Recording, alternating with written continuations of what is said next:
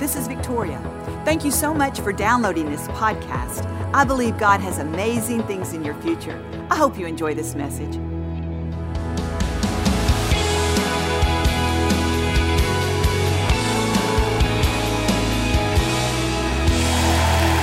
Yes, we are a grateful people. Amen. I want to encourage us all today to have a peacemaker's heart.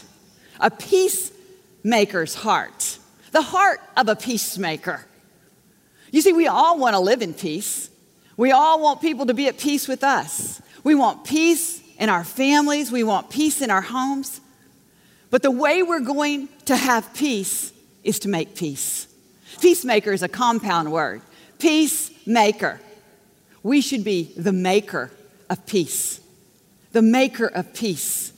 You see, we have the ability to draw the line in the sand and say, I'm not going to step over this line of, into strife, into division. I'm going to make peace. And how do we do that? The Bible says we make peace. We make unity through the bond of peace. See, it's our responsibility. No one, we don't have to depend on anyone to make peace for us. It's our responsibility to, to resolve the differences and the conflicts in our life, honoring God. See, that's what a peacemaker does. He honors God. It's an attitude. And that's why I described it as developing a heart of a peacemaker, because it's an attitude that we have to develop.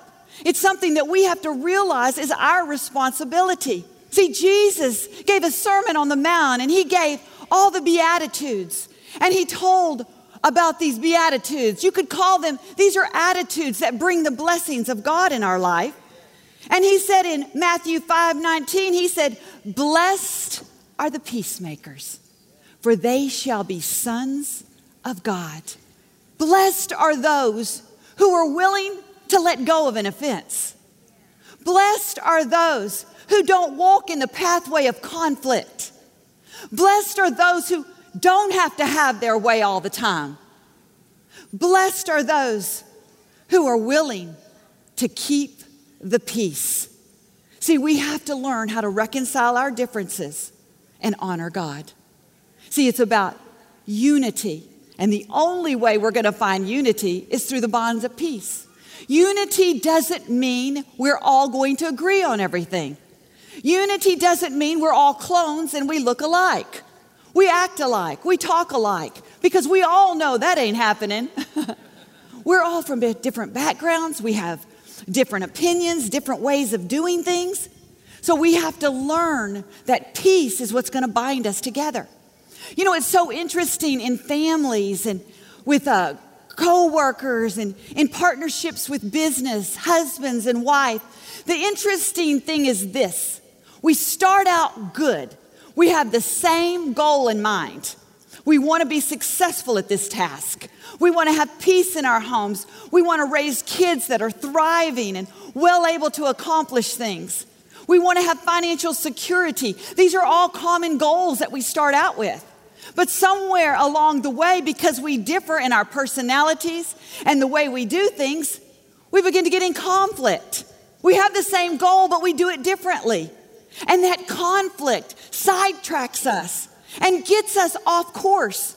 So we don't have the desired outcome, or it extends and prolongs the outcome. You see, those are the things it's at the end of the day, it's not the way you do it or I do it that's going to bring the happiness. At the end of the day, it's going to be peace that binds us together in unity that brings the happiness, the achievement, the outcome of the goal. You see, there is a place in your spirit that says, I am a peacemaker.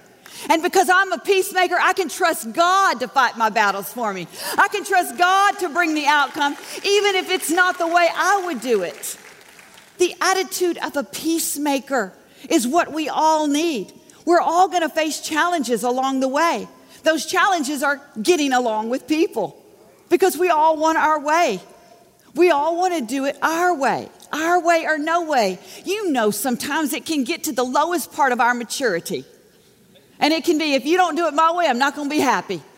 In fact, if you don't do it my way, we're not moving forward from this point. That is what is hindering our outcome.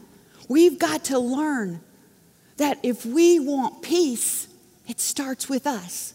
We can make it.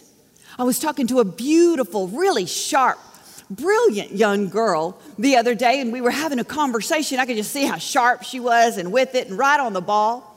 And she began to tell me I have a strong personality. You know, I love to win. I love the feeling of winning. She says, There's just something about being right. It's a great feeling. And then she paused and she said, You know, those traits of mine, those personality traits, I'm realizing they're beginning to slowly demise my marriage. They're beginning to change the atmosphere of my home. It's beginning to affect my children. You see, if you have to be right all the time and you love that feeling of being right, you're making other people feel wrong. You see, we don't want to make the people in our life feel wrong. We've got to let other people be right. We've got to allow them to be right. Doesn't mean that you have to agree with everything that they're saying. Just let them be right. It doesn't make you wrong, it makes you a peacemaker. It makes you a peacemaker. It makes you a person who says, I'm going to make peace. Because I don't want to be right all the time. It's too costly, it's too expensive. It isn't worth the price of my home, of my family, of my children, of my job. It's too costly. We have to be willing to be a peacemaker. I looked up the synonyms for peacemaker and listened to some of these words it's diplomat, arbitrator, mediator, calmer, soother, go between. Sounds like the characteristics of Jesus, doesn't it? It sounds like the attitudes that he walked this earth with. And he won anyway. You see, he is saying our attitudes should be like that. You see, He made peace for us so that we could make peace for others. We could be reconcilers of peace. When Joel and I were, were really young in our marriage, before uh, he was ever the pastor, we were at a meeting and um, he was talking to this gentleman. And I came up a few minutes into the conversation, but this gentleman was talking passionately and really had these convictions about what he was talking about. And he was going on and on. And to me, some of them sounded a little unrealistic and a, a little bit wrong, in my opinion. But I wasn't going to say anything because I really wasn't part of the conversation. So I just sat there and listened. And I looked at Joel, and Joel was standing there with a pleasant look on his face. He was being very cordial. And I thought, oh, okay, all right. So, as I was standing there just listening to the conversation, a little while later, Joel had somehow given us an exit point. He had dismissed us and said, Hey, we got to go. So as we were leaving, a little, little later, we were in the car going home. And I said to Joel, I said, Hey, you know, who was that guy? And what'd you think about his opinion? And, you know, I didn't know what I thought about it. I don't know if I agree with all that. And I said, you, Did you agree with his opinion? And Joel said, No, I didn't. And I said, Well, you were standing there so nice and everything. I thought maybe you did. I'll never forget what he said. He said, Victoria, I wasn't put on this earth to straighten everybody out.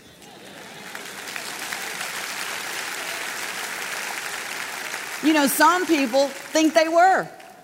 They're the judge and the jury. I thought that was so profound, very deep. I thought, I like that. I'm going to remember that. Have you ever interjected in a conversation and later on, when you left, maybe when you got home, you thought, why did I do that? I, wish, I just wish I wouldn't have said anything. We ought to adapt that motto. I wasn't put on this earth to straighten everybody out. You know, that doesn't mean that we can't have opinions, likes, and dislikes that differ. You know, even in the most difficult conversations, if we will come from a place of honoring God, from a, from a place of a peacemaker, a place of unity, that's how we're going to make it in this life. That's how we're going to keep the bond of peace. We all know that we have to have difficult conversations, but it's not about having our way. It's about saying, God, I want to converse with this person. I want to be intelligent about it, but I don't have to have my way.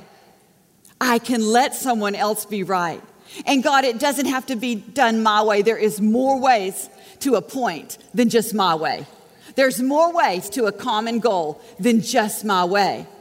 Sometimes you've got to know when to take your hands off of it and when you got to say, God, this isn't the way I would do it, but you know what? I'm going to zip it up because I'm going to keep unity through the bond of peace, through the common ground of peace.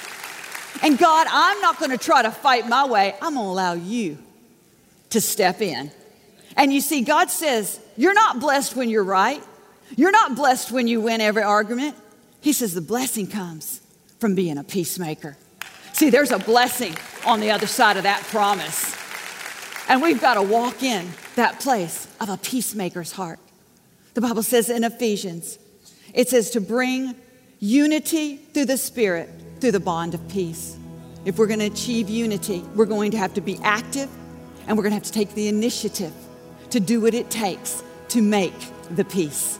The scripture says, you know, as far as it's up to you, the buck stops there. Be at peace with all men. Let's be instruments of peace because there's a blessing in the life of a peacemaker. Amen. Amen. He's an awesome God. Thank you for listening to the Joel Osteen Podcast. Help us continue to share the message of hope with those all over the world. Visit joelosteen.com slash give hope to give a gift today. Thanks for listening to the podcast. Be sure to subscribe so you can get all of the latest messages. Know that we pray for you. God bless you.